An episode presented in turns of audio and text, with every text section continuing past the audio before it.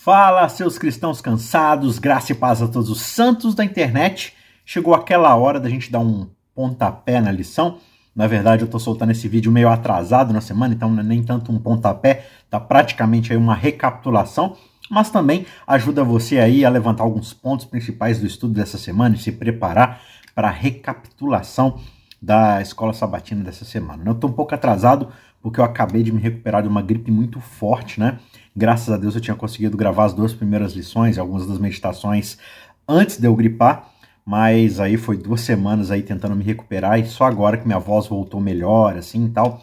Enfim, mas estamos aí para essa recapitulação, para esse pontapé, para enfim, para esse estudo da lição da escola sabatina. E como você já sabe, o tema desse novo trimestre de 2023 é as três mensagens angélicas, né, do Apocalipse 14 e mais especificamente, o estudo dessa semana tem o nome de O Evangelho Eterno. A gente segue no estudo do capítulo 14, agora no verso, né, a base aqui no verso de número 6 do livro do Apocalipse, sobre a mensagem do Evangelho e a importância dele, ou a importância dessa mensagem para as nossas vidas como cristãos, né, como servos de Deus. E o verso-chave, então, Vi outro anjo voando pelo meio do céu, tendo um evangelho eterno para pregar a cada nação né, que habita sobre a terra, cada nação, tribo, língua, povo, todos os habitantes da terra recebendo a pregação dessa mensagem.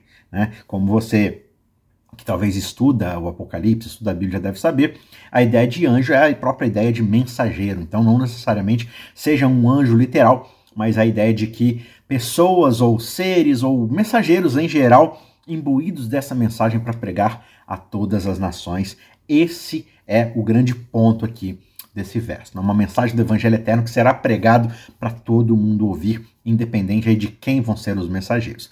E nessa semana a gente vai abordar, ou a gente tem abordado, a gente abordou, enfim, não importa que o momento que você está vendo esse vídeo, três tópicos principais aqui que eu acho que resumem muito bem a lição como um todo. A gente vai começar discutindo, né, como a graça de Deus é algo que transcende o entendimento humano, tanto em grandeza quanto em profundidade. E em seguida, a gente vai refletir sobre como a lei de Deus não é contrária ao Evangelho, não é algo é, é, que se choca com o Evangelho. Na verdade, é uma parte integrante dele, né? uma vez que a salvação se dá através da obra de Cristo Jesus em nossas vidas, mas ela nos conduz à obediência aos mandamentos de Deus né? Ela nos conduz a uma vida de santidade. E por fim, nós exploramos a mensagem do Evangelho como uma notícia muito boa que deve ser compartilhada com o mundo ao nosso redor, não apenas para a salvação de outras pessoas, mas também para o nosso próprio crescimento e a nossa comunhão com Deus. Né? Eu espero que essas reflexões possam inspirar você, é, te motivar a buscar cada vez mais a Deus em sua vida e que juntos nós possamos ser testemunhas do amor e da graça de Deus em nossas vidas nesse mundo que nos cerca, né? Então, fique ligado aqui no nosso canal para mais conteúdos como esse. Toda semana a gente tenta aqui soltar esse resumo, essa reflexão a respeito do tema da lição e também as nossas meditações. E antes da gente continuar então para o nosso estudo, não se esqueça se esse vídeo te abençoar, se você for abençoado pelo conteúdo desse canal, Considere então se inscrever para estar junto com a gente aqui em comunidade de estudo da Bíblia e também deixar seu comentário aqui ou deixar o seu like, qualquer coisa ajuda. E se você também puder compartilhar esse vídeo com outras pessoas, com certeza vai ser uma benção para o canal, para você e para aqueles com quem você compartilhar essa mensagem. Tá certo? Primeiro ponto, então, a graça de Deus é grande tanto em qualidade quanto em magnitude. O que isso quer dizer? Veja. A graça de Deus é algo que muitas vezes a gente não consegue compreender completamente. A gente fica tentando confabular, a gente fica tentando explicar a graça, mas às vezes é muito abstrato para nós, não é algo concreto que a gente consegue de fato colocar ali uma explicação que faça sentido na nossa mente. E por mais que a gente fale da graça, a gente fale da graça, quando você conversa com os cristãos em geral, é muito difícil eles te mostrarem que de fato eles entendem esse conceito. Muitas vezes, até dentro do próprio Adventismo, né? Sei lá, uma em cada 100 pessoas entende plenamente o que é a graça. E olha lá. Só que a graça é algo maravilhoso, tanto em qualidade quanto em magnitude. Veja, de acordo com a Bíblia, a graça de Deus é basicamente o quê? Um favor imerecido. Que isso significa? Significa que isso é algo que eu não mereço ou que eu não conquisto. Só que mesmo assim, eu recebo. Não existe nenhum fator que me fez ser digno de receber isso. Eu não trabalhei por isso, eu não fiz uma tarefa por causa disso, eu não paguei por isso. Então essa é uma expressão que ela é frequentemente usada justamente para transmitir o conceito de uma graça gratuita. Sim, eu sei que isso é redundante, só que parece que nem assim alguns conseguem entender o quão gratuita é essa graça e continuam tentando criar explicações que colocam o desempenho humano como uma soma no meio desse processo. Sim, nós somos salvos pela graça, mas também precisamos guardar, mas também precisamos ir à igreja, mas também precisamos dar o mas também precisamos fazer alguma coisa, como se a graça não fosse a graça suficientemente.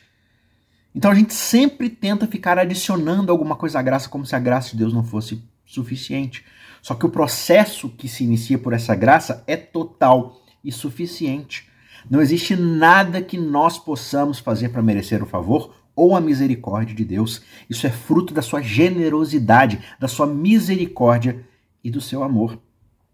Se a graça fosse um salário, fosse um pagamento por algo, isso significaria que nós teríamos que merecê-la, que ganhá-la através das nossas próprias ações, do nosso desempenho, do nosso trabalho. Só que isso implicaria que nós poderíamos fazer algo para merecer a salvação e a misericórdia de Deus. Só que a verdade é que nada do que nós façamos pode nos tornar merecedores da graça de Deus. Muito cuidado com pregadores, com pastores, com líderes religiosos, com youtubers, com pessoas da moda que ficam tentando deixar na sua cabeça que existe algo que você possa fazer para Deus te amar mais, ou que existe algo que você faça que faça Deus te amar menos. A salvação é um dom gratuito por meio de Cristo Jesus. Nada do que você faça te torna merecedor da graça de Deus.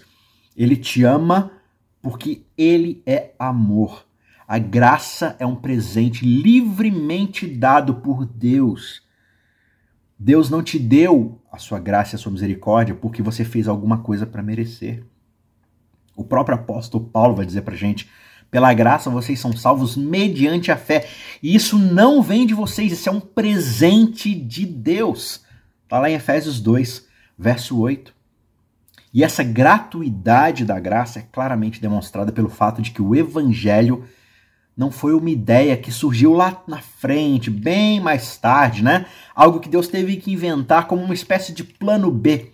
Não.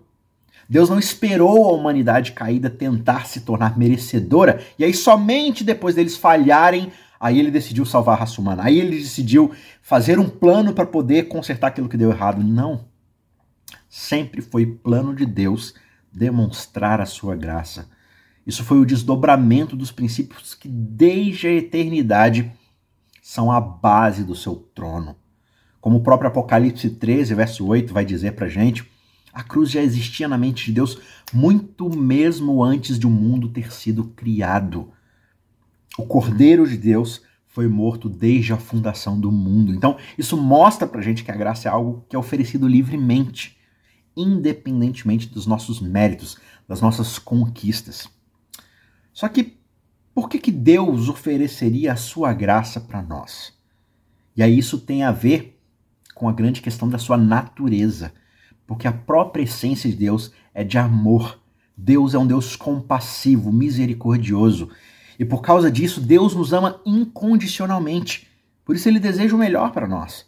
Mesmo quando nós falhamos, mesmo quando nós tropeçamos, caímos em pecado, Deus ainda nos ama e por isso ele nos oferece a sua graça, a sua misericórdia. Então veja, a graça de Deus não é apenas a gratuita é, vontade da sua misericórdia em nosso favor. Ela não é gratuita simplesmente na qualidade do que ela significa, mas ela também é gratuita na sua magnitude. Ela é infinita dentro da sua amplitude. A própria Bíblia vai dizer pra gente, né? Paulo vai dizer lá em Romanos 5:20, onde o pecado aumentou, a graça aumentou ainda mais, ou em algumas versões, onde o pecado abundou, a graça superabundou. O que isso significa? Isso significa que não importa quantos pecados cometemos, quão longe fomos, há quanto tempo temos pecado, a graça de Deus é e sempre será suficiente para nos salvar e nos redimir. É por isso que a graça de Deus nos permite viver em paz e segurança. Porque nós sabemos que temos a graça de Deus em nossas vidas e isso nos dá certeza de que nós somos amados por Ele, nós somos cuidados por Ele e, independentemente das circunstâncias em que nos encontramos, a Sua graça nos alcança. E por causa disso, nós temos força, nós temos coragem para enfrentar as dificuldades da vida, para lutar contra as tentações, para buscar uma vida de obediência e de santidade com confiança e com esperança. Quando nós recebemos a graça de Deus em nossas vidas, nós somos transformados e com essa transformação vem a capacidade que Deus coloca em nossas vidas de seguirmos numa jornada de plenitude, de significado, num caminho de santidade que Jesus trilhou. Só que a graça é algo muito mais abrangente também em termos do seu escopo, da sua abrangência. Porque ela pode significar também muitas coisas diferentes em diferentes contextos. Por exemplo, na saudação apostólica, Paulo sempre fala, né? Graça e paz em Romanos, Coríntios, Gálatas, Colossenses, enfim. E essa palavra é usada justamente para transmitir esse amor, essa misericórdia, essa compaixão de Deus pela humanidade caída, pela humanidade que não merece o seu favor. Só que em outras passagens, como 1 Coríntios 15, 10, 2 Coríntios 12, 9 a 10, Tito 2, 11 a 12, essa mesma palavra também é usada para falar do poder de Deus para superar o pecado nas nossas vidas, para que possamos viver uma vida piedosa. Então, o uso dessa palavra em mais de um tipo de significado mostra para gente que a graça não é simplesmente a oferta do perdão e da misericórdia de Deus na nossa vida, que já seria algo fantástico. Mas a graça também nos dá o poder e a capacidade de viver uma vida santa e agradável a Ele, por causa do Espírito Santo que é disponibilizado para nós. Só que qual é essa fonte de graça? De onde essa graça vem? De onde ela emana, né? Afinal, pela lógica, sempre que algo é dado de graça, significa que uma outra pessoa pagou a conta, né?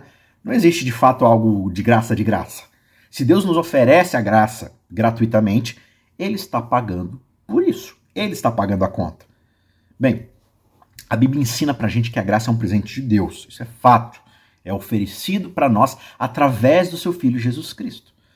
Paulo vai escrever a Timóteo, lá na segunda carta, no capítulo 1, verso 9, que ele nos salvou e nos chamou com uma santa vocação, não em virtude das nossas obras, mas em virtude do seu próprio propósito e da graça que nos foi dada em Cristo Jesus antes dos tempos eternos. Também, de acordo com Apocalipse 1, versos 5 a 6, Jesus é aquele que nos amou e nos lavou de nossos pecados em seu próprio sangue. Então veja, em Cristo nós somos perdoados. Mas não só perdoados, nós somos libertados e não só libertado das penalidades do pecado, mas do próprio poder do pecado. E um dia, muito em breve, nós seremos libertados da presença final do pecado nas nossas vidas. Essa é a grande mensagem do último livro da Bíblia, Apocalipse. Portanto, a revelação profética que nos é dada em Apocalipse nada mais é do que a revelação de Jesus Cristo para nós. Como o próprio João vai dizer no primeiro verso do livro de Apocalipse, que o livro de Apocalipse é a revelação de Jesus Cristo é o próprio Jesus que está sendo revelado para nós, porque ele é a fonte que garante a gratuidade da graça. Lá em Caminha Cristo, na página 21, Ellen White vai escrever que a graça é o elemento vital no plano de Deus para a salvação do homem. Quando ele nos dá o seu filho, ele está derramando sobre nós todo o céu em um só presente. Em Cristo Jesus, Deus está dando a nós todo o céu. Olha que coisa maravilhosa. Portanto, nós podemos ver que a graça de Deus é algo incrivelmente grande e incrivelmente maravilhoso. Ela não apenas nos oferece o perdão de Deus, mas ela também nos dá Jesus Cristo e com ele o poder e a capacidade de vivermos uma vida santa e agradável a Deus. E tudo isso é oferecido livremente, gratuitamente, como um presente de amor e misericórdia de Deus. Portanto, de qualquer perspectiva, seja em qualidade, seja em magnitude e abrangência, a graça é grandiosa e é maravilhosa. Então, agradeça a Deus pela sua graça nas nossas vidas e se esforce para viver de acordo com aquilo que Ele chama você para viver, porque Ele te ama, Ele cuida de você em todos os momentos. A graça de Deus é verdadeiramente grande e é a maior bênção que nós podemos receber nas nossas vidas. Agora, como ponto de número dois, a gente vai para um tópico que também muitas vezes confunde a cabeça das pessoas, de que, né, como eu acabei de falar de graça e graça e gratuidade, né, tudo vem livremente da parte de Deus. Só que a lei e o evangelho, na verdade, elas caminham juntos. Não são coisas separadas, né? A lei, ela não está em oposição ao evangelho, como muitas pessoas sugerem. Na mensagem do primeiro anjo de Apocalipse 14, verso 6, o evangelho é referido como eterno. É um evangelho que sempre existiu, né? Então isso denota pra gente que quando se trata do evangelho, nós não devemos apenas dividir o, o evangelho assim por, por fases, por dispensações, por momentos na história, né? Ou seja, quer as pessoas tenham vivido no tempo do Antigo Testamento, quer elas tenham vivido no tempo do Novo Testamento, o plano de salvação de Deus sempre foi o mesmo. As pessoas no Antigo Testamento foram salvas através da graça de Cristo Jesus, tanto quanto as pessoas do Novo Testamento. Embora estas primeiras pessoas né, do Antigo Testamento ainda não tivessem a compreensão plena de todo o plano da salvação. Só que nós não devemos, em hipótese alguma, achar que o processo de salvação do Antigo Testamento, na verdade, se deu pela lei mosaica, pelos Dez Mandamentos, né? Antigamente, né, antes de Jesus Cristo, as pessoas guardavam a lei, por isso elas eram salvas. Não. Só que isso também não significa que a lei perde o seu propósito ou a sua validade quando Jesus vem. A vontade de Deus, que é expressa resumidamente na sua lei, ela é tão aplicável para nós hoje, como cristãos, aqui nessa presente era, como ela sempre foi porque o seu papel não é nos salvar, mas é de apontar a nossa culpa e pecado e mostrar o quanto a gente está longe do propósito de Deus para as nossas vidas. A própria cruz de Cristo é um testemunho da imutabilidade da lei de Deus, do quanto essa lei não mudou e o seu propósito não mudou. Por quê? Porque a lei de Deus ela é expressa de uma forma que revela o caráter e a vontade de Deus para nós dentro da sua limitação, dentro da sua é, forma, às vezes até incompleta de mostrar tudo que Deus é, mas para nossa linguagem, para nossa capacidade de, compreensão, a lei de Deus é sim a expressão do seu caráter e da sua vontade para nós. E essa é uma norma moral, ela é ética, então ela não pode ser mudada ou alterada para poder atender às necessidades do homem na sua condição caída. Né? Então, dentro da nossa natureza pecaminosa, o propósito ali é mostrar para a gente o quanto a gente está distante da vontade de Deus. E quando Jesus morreu da cruz, né, ele não veio para poder destruir a lei de Deus. Ele veio justamente para mostrar o seu cumprimento, para mostrar como o ser humano criado por Deus deveria viver de acordo com a vontade de Deus. E nós somos todos incapazes de seguir isso plenamente. Por isso, Jesus Cristo precisou ouvir. O que acontece é que muitas vezes as pessoas pensam que o evangelho é algo oposto à lei. Só que isso não é verdade. Na realidade, o propósito do evangelho nunca foi de eliminar a lei de Deus. O propósito do evangelho é fornecer para nós um caminho porque nós caímos. Nós, como humanidade, justamente falhamos em alcançar o propósito da lei de Deus nas nossas vidas. E a gente se distanciou demais da vontade de Deus, né?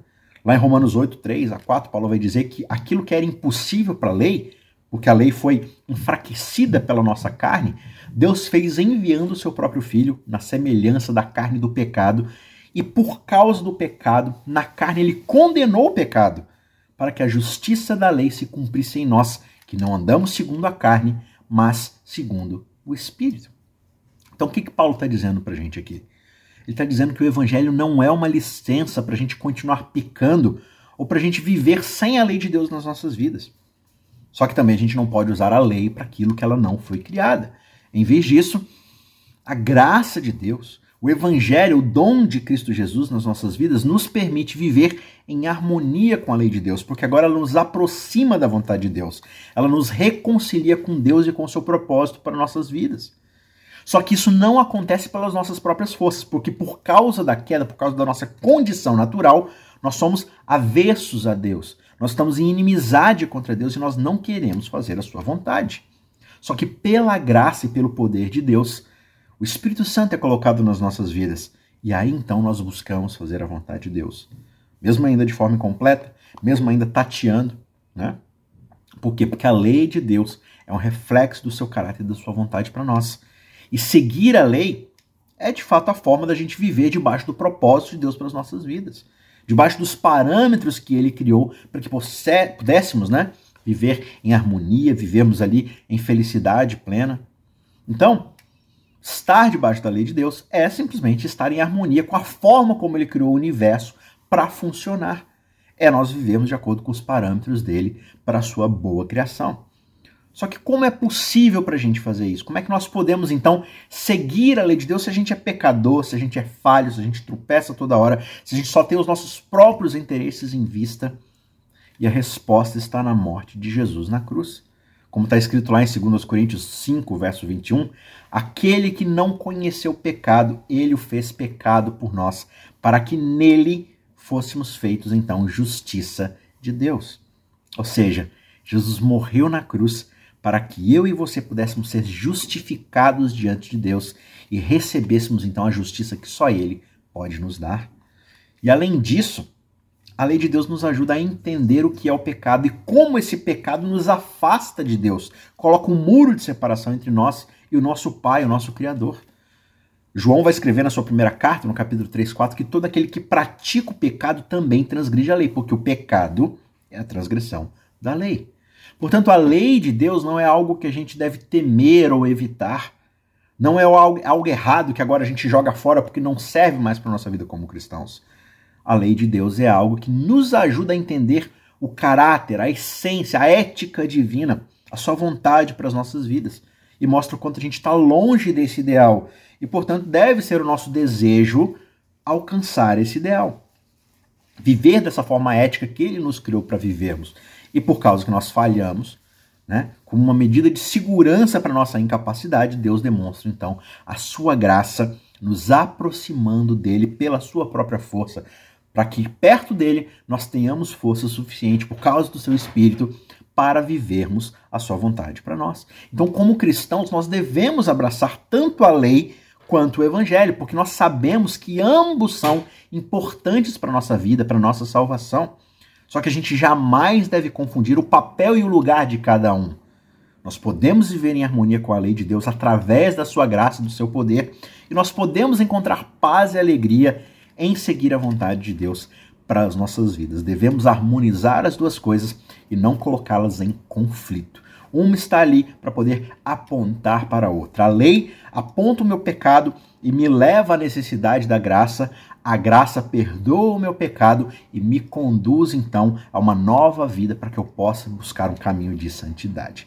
Esse é o ciclo da vida cristã e aí estão essas duas ferramentas para a nossa salvação, para nos aproximarmos de Deus e tudo vem como um dom gratuito dele por causa de Cristo Jesus. Terceiro e último ponto, então, o evangelho é uma notícia. E não só uma notícia, é uma notícia muito boa. Veja, o evangelho não é simplesmente o plano de salvação de Deus para nós. É a mensagem sobre esse plano. É a anunciação do que Cristo está fazendo por nós. A própria palavra evangelho, ela significa literalmente boa notícia, boas novas. Por quê? Porque é algo que Deus pretendia que fosse proclamado, anunciado a todas as nações, tribos, línguas e povos, como diz o nosso verso de hoje. Jesus também vai dizer isso lá em Mateus 24, verso 14, né? Que o evangelho do reino será pregado a todas as nações, tribos, línguas e povos, então virá o fim. Esse evangelho do reino precisa ser pregado. Então, a missão de proclamar o evangelho, ela não é simplesmente para aqueles que precisam ouvir o evangelho, mas ela é também para aqueles que proclamam o próprio evangelho. Então veja, como cristãos, nós somos chamados a compartilhar a boa notícia do evangelho com o mundo ao nosso redor. Isso é fato. A nossa missão como cristãos é anunciar essa boa notícia. Mas por que é tão importante a gente proclamar o evangelho? Por que, que o evangelho deve ser então esse empenho nosso de anunciá-lo para todo lugar? Porque o evangelho não é simplesmente uma mensagem de salvação, ele é também uma mensagem de esperança e de propósito nas nossas vidas. Paulo vai dizer novamente, lá em Efésios 2, verso 10, nós somos feito dele, feitura dele. Nós fomos criados em Cristo Jesus para boas obras, os quais Deus de antemão preparou para que nós andássemos nelas. Então veja, o que, que Paulo está dizendo aqui dentro do seu contexto? Deus nos criou para um propósito maior do que apenas viver as nossas vidas de forma individualista, egoísta, finita, limitada ao escopo desse mundo temporário. Deus nos criou para fazer o bem e para fazer a diferença no mundo ao nosso redor para toda a eternidade, vivendo debaixo do seu propósito, do seu design para a sua boa criação. Só que o que, que vai acontecer? O pecado vai entrar nesse mundo através da nossa desobediência e vai nos afastar desse propósito maior. E faz a gente se encolher nessas nossas vidas de tamanho tão diminuto, presos nos nossos próprios desejos limitados, na nossa própria vontade finita. Só que, no entanto, o Evangelho vai oferecer para a gente, então, gratuitamente, por meio de Cristo Jesus, a oportunidade de voltarmos a viver em harmonia com o plano de Deus para as nossas vidas, de experimentarmos a verdadeira felicidade e a realização dentro da pureza da sua santidade. Deus poderia simplesmente ter zerado a conta, rasgado esse plano que deu errado, destruído o planeta Terra ou simplesmente não ter nos criado. Porque claramente foi um projeto que deu errado por nossa culpa. Só que a sua graça nos permite então recomeçarmos. Ele não nos devia isso. Ele não precisava ter feito isso. E isso custou muito caro para ele. Só que ainda assim, a graça aparece para nos salvar. Portanto, a comunhão com Cristo é a chave essencial para a gente alcançar esse padrão de pureza, de bondade, João vai falar isso escrevendo lá em 1 João 1,7, né? Se nós andarmos na luz como Cristo está na luz, nós mantemos comunhão uns com os outros e o sangue de Jesus, o Filho de Deus, nos purifica de todo pecado. Ou seja, a comunhão com Cristo é o que nos purifica de todo pecado e nos ajuda a viver em harmonia com os padrões de Deus. Só que aqueles que rejeitam o privilégio dessa comunhão com Cristo estão rejeitando o único meio que nós temos de participar com Ele na sua glória.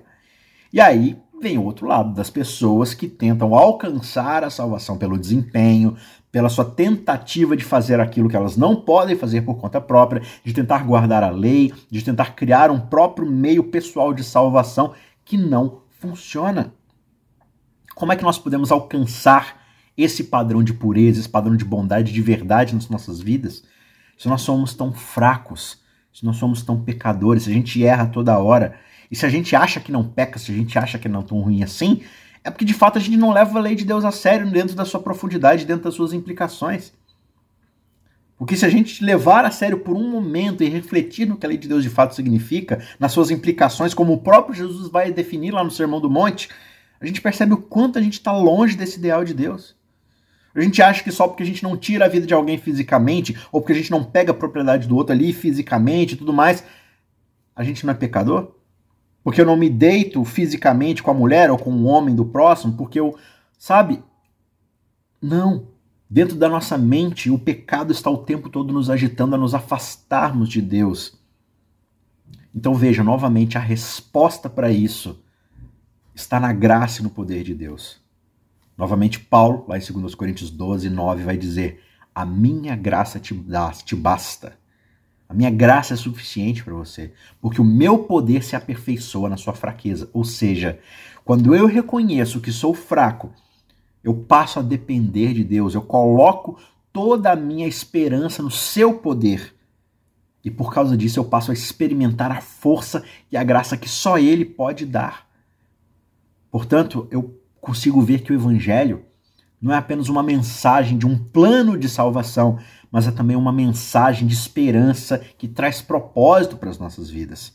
Como cristãos, a gente tem a responsabilidade de proclamar essa mensagem a todo mundo ao nosso redor e de vivermos de acordo com o plano de Deus para as nossas vidas, anunciando essa mensagem de salvação, mas permitindo que ela também se faça uma realidade nas nossas vidas, nos transformando a cada passo que nós dermos. Então, para concluir, a gente entende que, como cristãos, nós temos o privilégio e a responsabilidade de proclamarmos a mensagem de evangelho, de salvação, do plano de redenção de Deus ao mundo ao nosso redor, para que todos tenham a oportunidade de serem salvos.